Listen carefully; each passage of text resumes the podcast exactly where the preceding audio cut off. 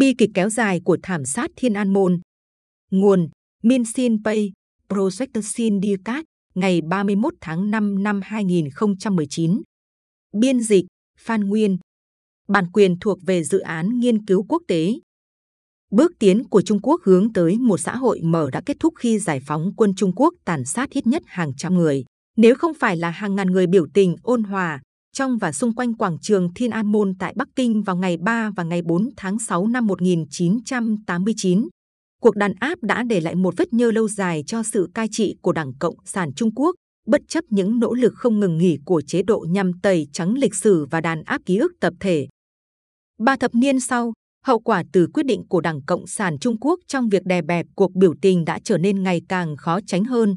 Nhìn lại, Rõ ràng thảm kịch này đã làm thay đổi tiến trình lịch sử Trung Quốc một cách sâu sắc, làm đất nước này mất đi khả năng chuyển đổi dần dần và hòa bình sang một trật tự chính trị tự do và dân chủ hơn.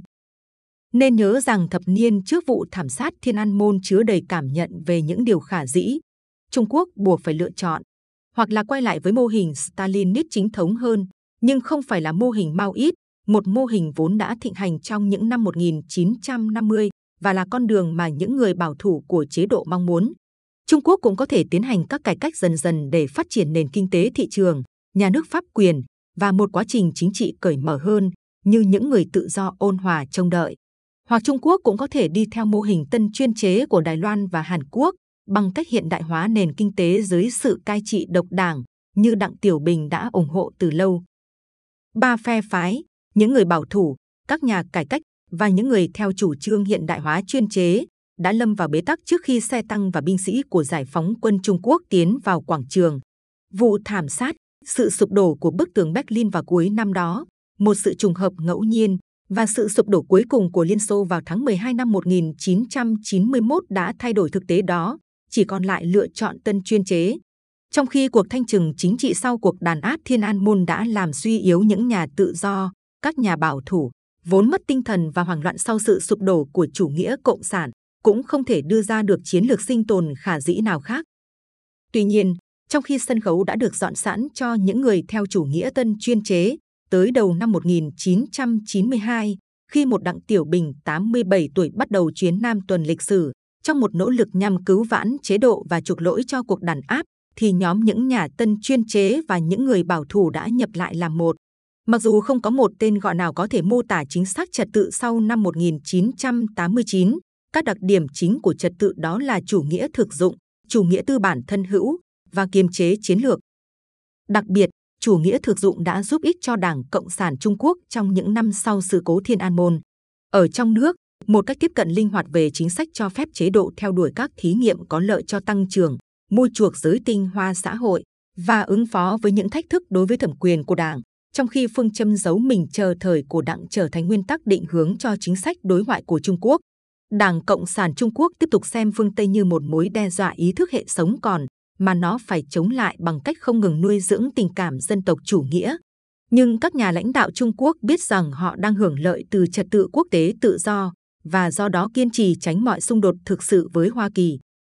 Trong khi đó, trên phương diện kinh tế, Đảng Cộng sản Trung Quốc đã theo đuổi các cải cách thị trường mạnh mẽ và mở cửa đất nước nhiều hơn so với những năm 1980, nhưng không nới lòng sự kiểm soát đối với các đòn bẩy quan trọng của nền kinh tế như tài chính và doanh nghiệp nhà nước. Trong khoảng hai thập niên, chiến lược sinh tồn của đảng đã thành công rực rỡ. Cái gọi là phép màu kinh tế Trung Quốc đã thúc đẩy tính chính danh của Đảng Cộng sản Trung Quốc và sớm đưa Trung Quốc trở thành nền kinh tế lớn thứ hai thế giới. Nhưng trật tự hậu Thiên An Môn đã phải cáo chung sớm và đột ngột vào cuối năm 2012, khi Tập Cận Bình trở thành Tổng bí thư Đảng Cộng sản Trung Quốc. Bằng cách khôi phục chế độ cai trị độc đoán và chủ nghĩa Lenin, áp đặt lại sự kiểm soát chuyên chế lên xã hội và trên hết, trực tiếp thách thức Mỹ, Tập đã loại bỏ chủ nghĩa thực dụng, chia sẻ quyền lực trong giới tinh hoa và sự kiềm chế chiến lược vốn đã định hình thời kỳ hậu 1989.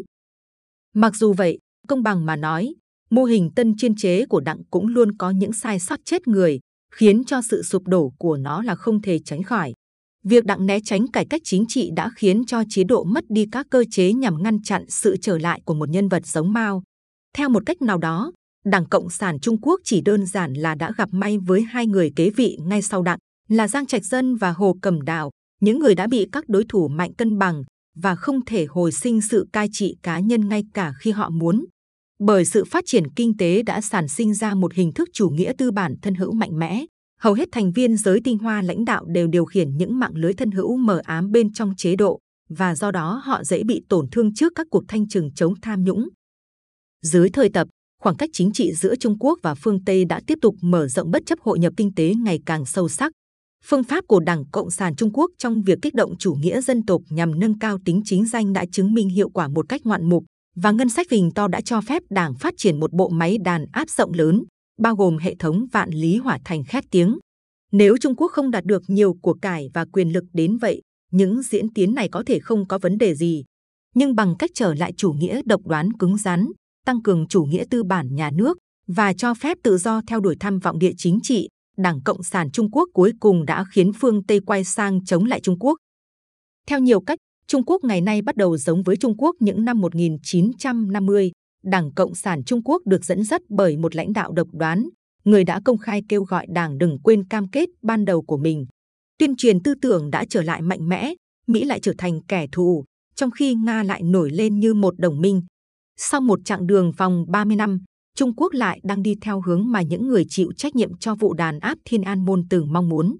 Đất nước lại nằm trong sự kìm kẹp của một chế độ Lenin cứng rắn, được củng cố bởi một nền kinh tế lai và dựa vào sự đàn áp tàn nhẫn. Đó là một bi kịch kéo dài của sự kiện Thiên An Môn,